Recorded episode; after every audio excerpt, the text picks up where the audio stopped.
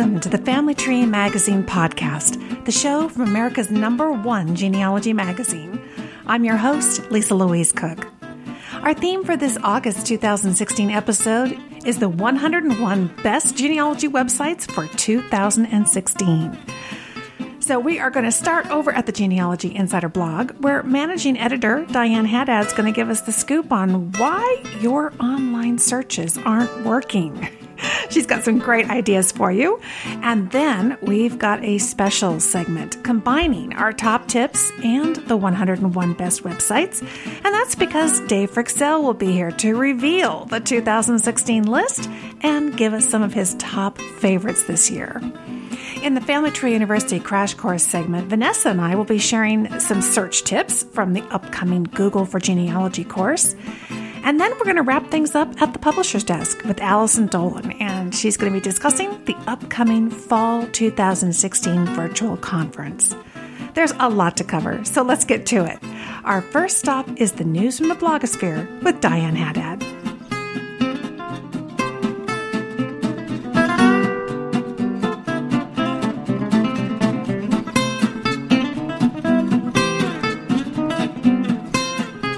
This episode, we're going to focus on improving your online searches. And Diane over at the Genealogy Insider blog has been blogging just on this topic.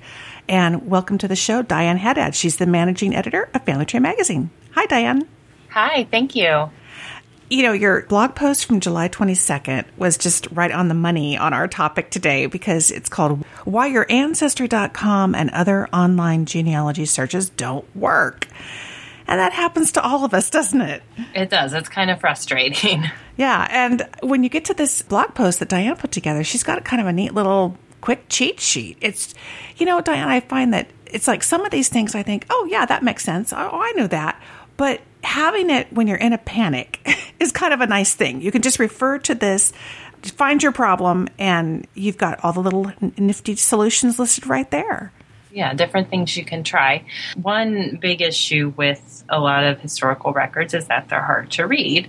And when you are searching old records, you're not actually searching what's on the document. You are searching the bits of information that someone who has read that document has typed out into the index. So you're actually searching the index of this information drawn from the document. And when documents are hard to read, or um, sometimes the indexer makes an error, then the index that you're searching doesn't always properly reflect what is actually on the document. So that can make, for example, you type in a name and maybe it doesn't match what the index says that's on the document. Right. So, what are some of your go to strategies when you kind of come up against that? What are things that you do yourself? Well, Ancestry.com and MyHeritage and Family Search and other um, larger genealogy websites all have different filters on the search forms. So, in addition to the name you typed, you can look for names that might be similar or variants, or you can use wildcard characters such as the asterisk to um, broaden your name search. You can also use date ranges to search for the date you think might be on the document you're looking for, plus or minus two years or five years or even 10 years. So that's a help. Another thing you can do is to try another website. If a website has that same data set, so different websites may have used different people to index those records. So, for example, Family Search's census index might be different from Ancestry.com's census index. So, you might get different results searching the two sites. And I think the a little bit more labor intensive option, but something that can be very helpful is to just browse the records. Browsing is different depending on how they're organized. For a census, it's by enumeration district. For World War I draft registrations, it's by the area where the person registered and then alphabetically. So to go through the records for the place where your ancestor lived and just page by page, just scroll through, that's another option. Those are great strategies. And it's interesting because you've got those solutions listed here on the blog post, but also why it happens. And I think you're bringing up a good point that it's easy to forget that there can just be errors or that one can be not quite right on one website, but then you go to another website, like you said, and it may have a different version or be clearer or what, you know, improved in some way. And I really, I like that because it reminds us nothing's perfect. Mm-hmm. Um, and sometimes we can't find records or they just don't exist. And right. how do you tackle that?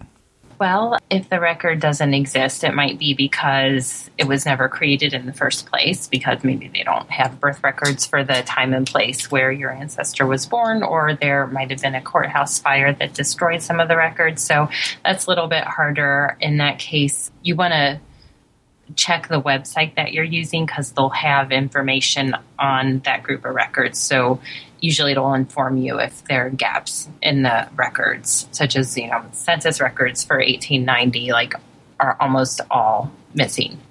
And then you would want to look at local research guides and see what kind of substitutes you can use that might have that same information, but still tell you what you need to know about your ancestor. Wow, good strategy. Wonderful. Well, like I said, Diane's just kind of laid it all out for you here in this blog post. It's called whyyourancestry.com and other online genealogy searches don't work. and I will have a link for you in the show notes so you can hop over to this and also have this handy little kind of cheat sheet that she's put together, which I think is a really nice way when you kind of get in a panic or you or you're kind of like frustrated, you can kind of turn to this and tune back down, you know, down and kind of see what the problem might be and what some of your options might be. It's a very handy tool. Thank you so much, Diane. You're welcome.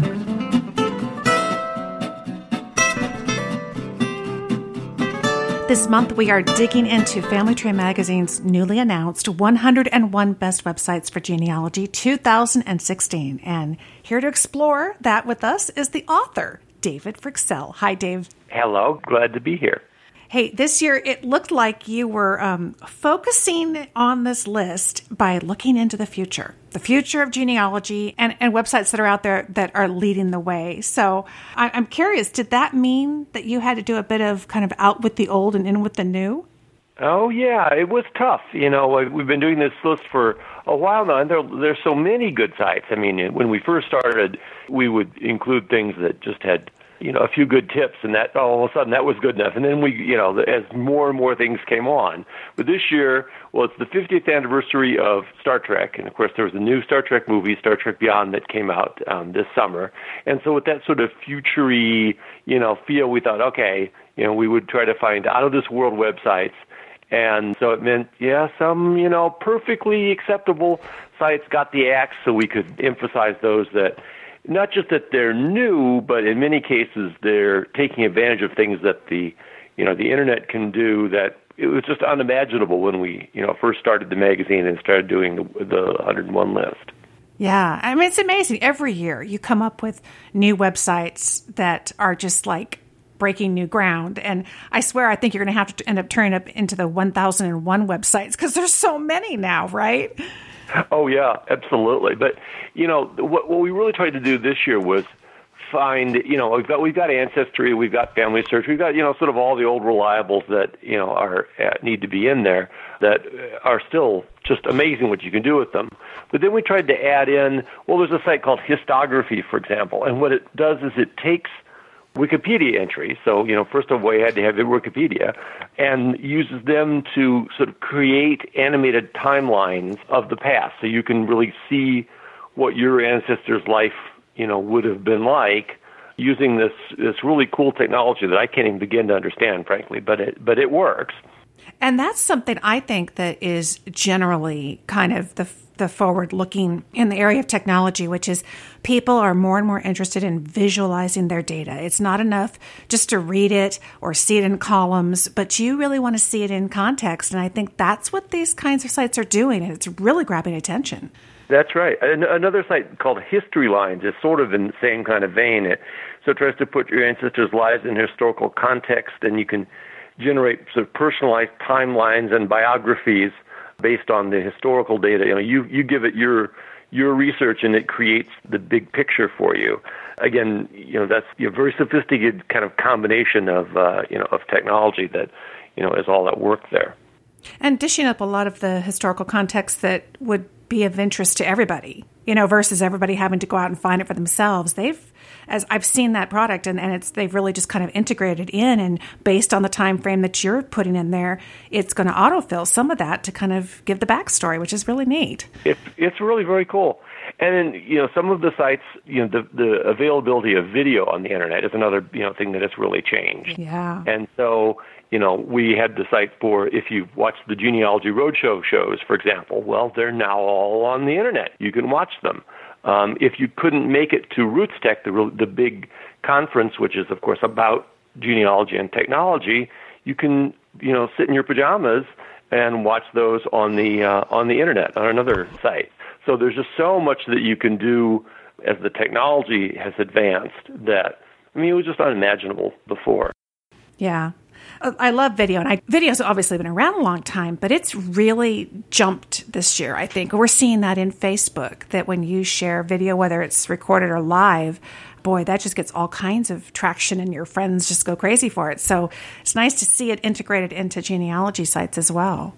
Right, and well, and of course, a few years ago we added YouTube, which again that is not something we probably ever would have you know thought of as a genealogy site, but there's so many things with experts on there, including experts like you, doing you know YouTube videos. The uh, another show, the Finding Your Roots with Henry Louis Gates from PBS. They have a website where you can see all of those videos. So video has just become such a great way now to you know learn more about how to do your genealogy and really to get inspired. I think as well. Yeah, love that. Now, certainly there are libraries out there and archives, and they're doing some innovative things too. Did you get some library websites in the list this year? Yeah, I mean, it's that's another area I think where technology has really sort of taken off. Uh, for a while there, you know, the library, okay, you had a website, maybe you could look at its card catalog or, you know, something like that. But there's so much more now. There's a new site called Archive Grid, which is sort of an offshoot of the WorldCat site and so it it offers it locates finding aids for more than a thousand um, archival institutions. So there are four million uh, something you know primary source materials, including historical documents. You can type in a search term and enter a location, and it'll show you the ones that are uh, are near you. So suddenly, there's this whole world of other stuff out there that it's putting, you know, at your fingertips. Oh, how interesting! So this is kind of connected to WorldCat. So I'm looking at it. It says the URL is beta.worldcat.org slash archive grid altogether. Really interesting. They're, it looks like they've inc- incorporated the Google Maps and got Street View and everything. Yeah, again, it's a very creative you know, use of technology. Plus, of course, there's so many more things that are being digitized. There's a new site called the Hathi, H-A-T-H-I, Trust. And it's a new, yet another like gigantic digital library, 14 million volumes – and nearly 5 billion, yes, billion with a B, um, pages of data. You, not everything there can be accessed by the general public. You have to be, sometimes to get some, you have to be with one of their partner institutions. But even so, it is just an enormous trove of information out there. And often these are things that, you know, they would never be in your local library if you live in a small town or they can be fairly obscure. But if the, the obscure thing happens to be something about your family, suddenly it's not obscure to you. You know, it's uh, it's something you want to have at your fingertips, and you can actually do it through you know the magic of the internet again. Yeah, I imagine if you found something really interesting on Hathi Trust that you could go to your local reference librarian at your public library and say, here's what I'm looking at. It says it needs some kind of special, you know, they could probably help you either with interlibrary loan or connecting you up with a university nearby or there's there's always a way, right? and, and you know, so much, you know, for those of us with low frustration tolerance or, you know, not a lot of patience, as great as interlibrary loan is, you know, I kind of want it now. And so yeah. uh, instead of waiting for the physical book, often it's, it's actually been digitized out there and it's just you know, floating out there waiting to, uh, you know, answer your genealogy questions. So true. Now, of course, I love maps, and I know that you've touched on some pretty cool map websites. Tell us about those. That's another area where I think, you know, the technology has enabled us to do things that you just couldn't do before. Um, you know, the, the maps are more impressive, but also, you know, whereas before we might have gotten excited about a site which you know, had a few dozen scanned maps. Now, I mean, that we're we've really raised our, you know, our sites, and some of them are, you know, really cool. There's, you know, the the Atlas of the Historical Geography of the United States, for example, um, this is a project that the University of Richmond has uh, put online. It's this atlas. It was first published in 1932, and I mean, it is it's just beautiful. And because it focuses on history, it's of course interesting to us. And now it's online, and it's just like this sort of magic site that can open all these map windows, you know, into the past. Now, tell us the name of that again. I want to put that in the show notes. Of the historical geography of the United States. Wow, it's a mouthful, but it sounds worthwhile. okay. then yeah, I talk about like map collections. Well, uh, a new one this year is the David Rumsey R U M S E Y um, map collection. It has 67,000 images, ranging from the 16th century to current ones. And again, as you were saying, it, it integrates. You can use Google Maps, Google Earth, and a whole new tool that lets you overlay historical maps on modern maps. So, you know, if you're trying to figure out where those records might be, or you know, oh, your ancestors lived in that place. What is that called now? What is it near now? It just really lets you visualize in a powerful way how things have changed, what looks, you know, what looks like now. So again, just a cool application of it's got the technology of the old maps, but then it uses the all the new gizmos and things like Google Maps and so forth to uh, take a look at it. So it's very cool. It is. They they have when you get to that website, there's a search box at the top, but I want to let our listeners know if you scroll down on that homepage, you'll see something called the Map Rank tool. And click that and launch that because that's the way to not only search geographically but also by time frame so that the maps that you get are sorted for you and you know you're not looking at 21st century maps when you really are interested in you know 1750 it's it's amazing it's like geography meets time travel. Yes, you know, it's, uh, it's, like your yes. own little time machine. It is, uh, you know, there on your computer screen. Exactly. Let's see here. So we've got Uh, the David Rumsey map collection at davidrumsey.com. We've got Atlas of Historical Geography of the U.S. Any other mapping ones we just have to go check out?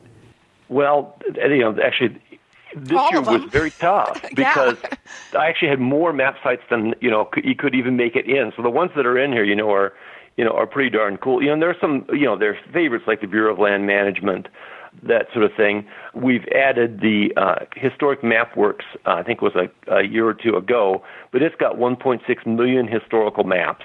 It's a subscription site. Most of the sites, you know, we, we indicate whether there's a little dollar sign, whether it's free or not. But uh, it's, you know, again, puts all these historical maps at your fingertips. For people who have African American ancestors, there's a uh, site called Africa Map. It's from the Center for Geographical Analysis at Harvard, and it takes his, again historical overlays and geographical data and like tracks the slave trade. It's like you know if you saw the remake of the uh, show Roots, it's sort of like that but with maps. Wow. And you know just again sort of almost like magically puts all this in this geographic context, but also with the sense of you know sort of time travel. So a very cool Very much so. Now, I notice you also have on here the Atlas of Historical County Boundaries, and definitely everybody listening, keep an eye on that one because it's really worthwhile. And we've been talking to them lately, and they are working on a revamp of that. They're going to be fixing their interactive map and actually creating a whole lot more new features. And that is, uh, as I understand it, a real direct result of the fact that genealogists have really taken to that site and love it and use it it certainly helps us identify where a location was at a particular time frame. So we're in the right county when we're doing our research and i'm thrilled to hear that they're going to be doing some upgrades on that website. So that's a, a good one for this year but one to watch too. Yes absolutely. Fantastic sites. Oh my gosh we could go on and on for hours but you've already given us a wonderful list and i'm going to have a link in the show notes to the complete 101 best websites for genealogy for 2016 list in the show notes and some of the ones that David has highlighted because um, he really scours the web. And I tell you, you've found some here that I haven't come across before. I'm really excited to take a look. Thank you, David.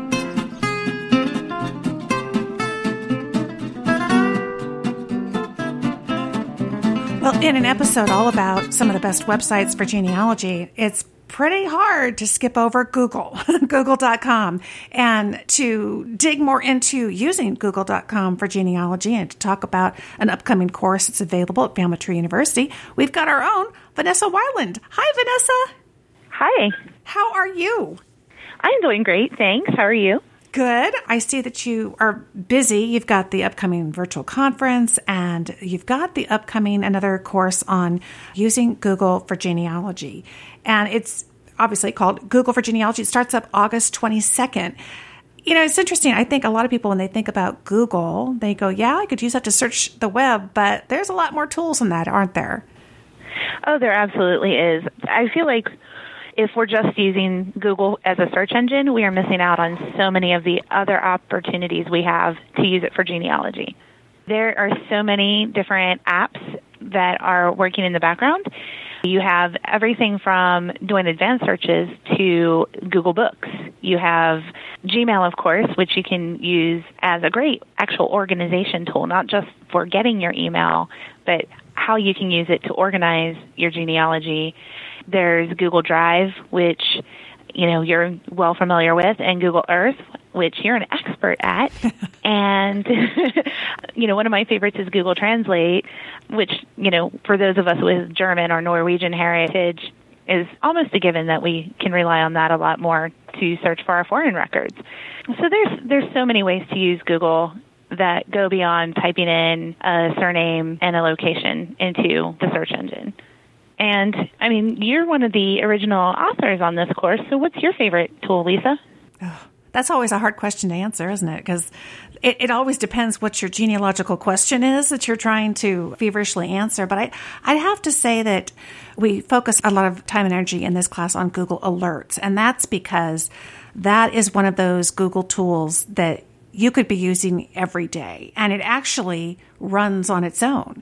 So Google Alerts is an offshoot service of google.com. If you have a free Google account or a Gmail account, then you can use Google Alerts. And if you don't have one, you can just go directly to the Google Alerts page and go ahead and sign up for your free account there. But what you're going to do is run a search, obviously look through the results, and before you wrap it up for the day, you're going to copy what you searched on, whatever your search terms were, your query, and you're going to paste that into Google Alerts. And that will create a saved search that Google's going to go out there on the web 24 hours a day, seven days a week, and it's going to be finding anything that's new, anything that's updated that comes up from that point forward. So, gosh, Vanessa, it's like having your own personal genealogy assistant, isn't it? because it is. You've got Google out there running these searches. We, we certainly don't all have time ourselves. And sometimes, you know, we can run a really effective search and then we forget about it, you know, and then you don't think about it for another six months. Google can get out there and bring to you via email anything that it finds that's new and that has popped up on the web since the last time you searched for it. Uh, the other thing is, is you can have up to a thousand of them, so you, you're going to be able to stay pretty busy with Google Alerts. Absolutely, and that's great for when you're going to conferences and you don't have time to be doing your actual searches. Yeah, exactly. If you're busy with life, you can still have Google going out there. And, and even if you don't have time to work with the results that are being emailed to you, uh, you mentioned Gmail. And I have my little Google Alerts tag that I've set up in Gmail so that I can tag the alerts that come up if I don't get to them right away. And I can even do a second tag follow up or read later. You know, most of those pages aren't going to disappear tomorrow. So I like to tag them so that on a Saturday morning, I get my cup of coffee, I got a, you know, a free hour, I can go and click that follow up tag and the Google Alerts tag, and I have them all there in front of me. I can sit down and really spend some time finding stuff that uh, popped up on the web. That is fantastic. So, in this class, that's, of course, like you were saying, the kind of stuff that they're going to be learning. Give us kind of the, the brief outline, because I know that you have it there on the, the sign up page. What are they going to cover, and how do they get involved? Absolutely. The first thing they're going to cover is, of course, the search essentials. And that's, again, it's more than just popping in a basic search, which you can certainly do, and that's a great way to start. But then there's also a way of refining your search on Google. And you can do things like incorporating different operators. You've got the advanced search strategies like an allintitle or an allinurl search. The second lesson will cover Gmail and Google Plus. Google Plus is another social media opportunity, mm-hmm. and it's really good for genealogists and for finding other genealogists who might be searching for similar things that you are. Then there's also the Google News Archive and books. So, you know, you don't have to just rely on some of the other subscription sites for those items or go to a library to get the books. You can look on Google first before you ever leave the house. And then the last lesson is the Google Translate Alerts Drive in Earth. So that covers quite a bit of the advanced tools. And I love the Google Translate tool. That's my favorite um, thus far. and it's so easy to use. So those are the the the big ones that, that it covers, and it just it gets you really started, and you really get to dive into and see how you can use Google in so many ways for your genealogy. Terrific. Well, you're going to find a link in the show notes, everybody, to the class. So you can go look at it more in depth on the web page. There's a sign up button. You can enroll, and it starts up August 22nd. I, I love these, Vanessa, because they are self paced. So they get to download all this content. If they, you know, it's not graded, there's no pressure. And if you don't finish by September 16th, you can still work with the content. It's just that you have access to the live instructor during that course period, which is really a nice bonus. Absolutely. One of the best parts of uh, that we have is the discussion boards where you have the opportunity to ask questions of your instructor and even talk with, you know, fellow students who are trying things out. You get to do practical applications there and really test everything out. Yeah. Perfect. Well, wonderful. That's Google for Genealogy. And Vanessa, thank you so much. I'll probably be talking to you next month. Absolutely. Thank you, Lisa.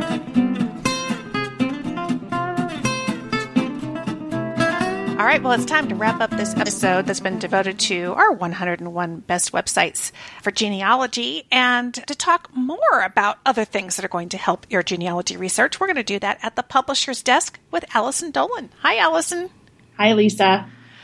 Well, we've been covering an awful lot of websites, had a lot of great tips from Dave Fryxell, but I know that you have something else that's been going on this fall, uh, in addition to the launch of the 101 Best Websites list. Uh, you've got the new virtual conference coming up, so tell us about that. Absolutely. So it seems like a perfect time during an episode devoted to online genealogy to talk about our online virtual conference, which is your genealogy learning experience that takes place entirely online. You can wear your bunny slippers, drink wine, whatever you like to enjoy the experience um, from the comfort of home. It's wonderful.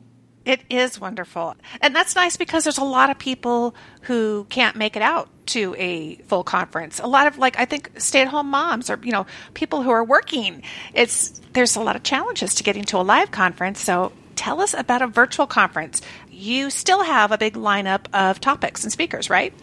Absolutely. And I can attest, Lisa, to what you're talking about because as a full time worker and mom of small children, I would find it very difficult to get yeah. conference if it weren't my job to be there.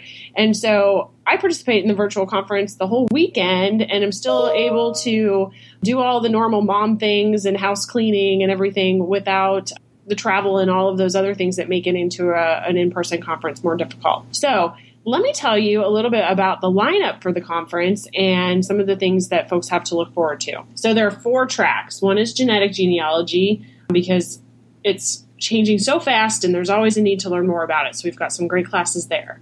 Technology, so specifically about some of these websites that we've been talking about in the episode, there will be tips and ideas to help you make the most of those. Um, research strategies that cover records and methodologies that will help you be more efficient and more productive in your research. And of course, ethnic genealogy is our last track because we all need help finding our ancestors in the old country. Yeah, absolutely. And I know a lot of these um, sessions will, of course, include some of the best websites for the different areas. And it's a wide range because just going through those categories, it's amazing how genealogy has expanded. There's so much to learn and to, to keep up with. Absolutely. So there are a few on my short list that I'm really looking forward to for my own learning. And one of those is formulate your DNA testing strategy. So for me, I've done a DNA test. You know, I know a lot about the mechanics of DNA testing by virtue of keeping up on it for Family Tree magazine.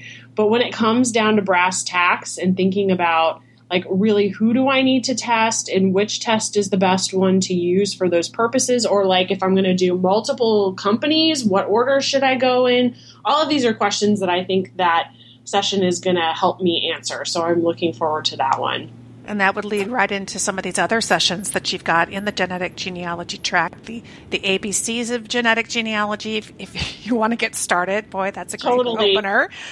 And you've got Blaine Bettinger. He's going to be talking about DNA solutions to real life research problems. And that's really the key, I think, to using DNA. It's not just, I mean, you can get your ethnicity, but from there, it's all about these real life research problems you're trying to solve.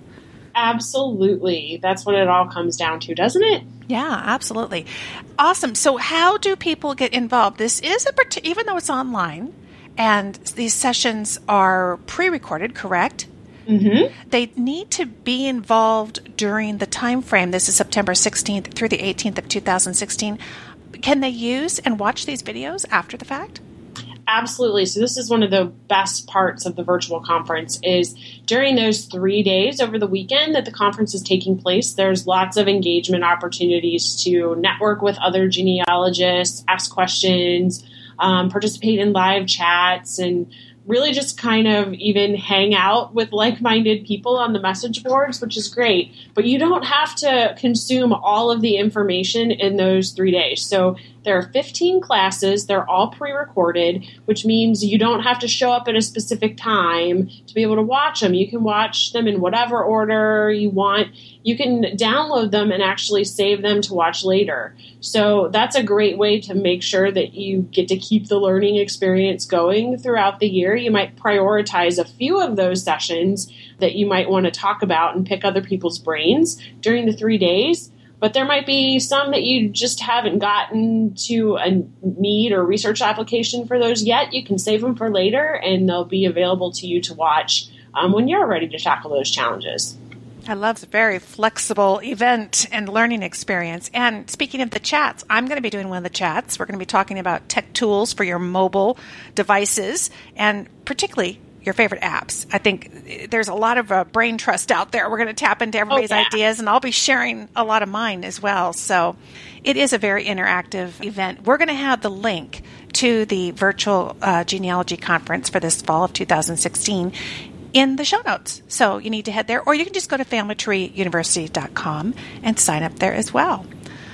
Well, fabulous. This has been a jam packed episode. We have lots to do, and I will be looking forward to talking to you next month because we've got lots in that episode as well. Thank you so much, Allison. Thank you, Lisa.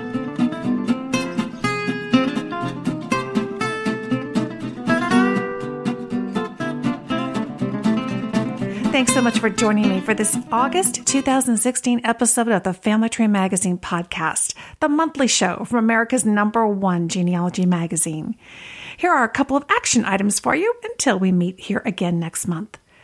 Be sure to head to familytreemagazine.com slash podcast, and there you will find the show notes for this episode. And those will include information and website links for everything that we've covered on today's episode, including the 101 Best Websites for Genealogy 2016 list, which includes links to all of those websites that David talked about specifically. Also, in the show notes, you're going to find a link to the Google for Genealogy course at Family Tree University and our upcoming Fall 2016 virtual conference. Thanks again for joining me today. I'm Lisa Louise Cooke, and I invite you to visit me over at my website, genealogygems.com, where you can listen to my free podcast. It's called the Genealogy Gems Podcast, and that's also available free through iTunes, and we have an app for that. Until next time, have fun climbing your family tree.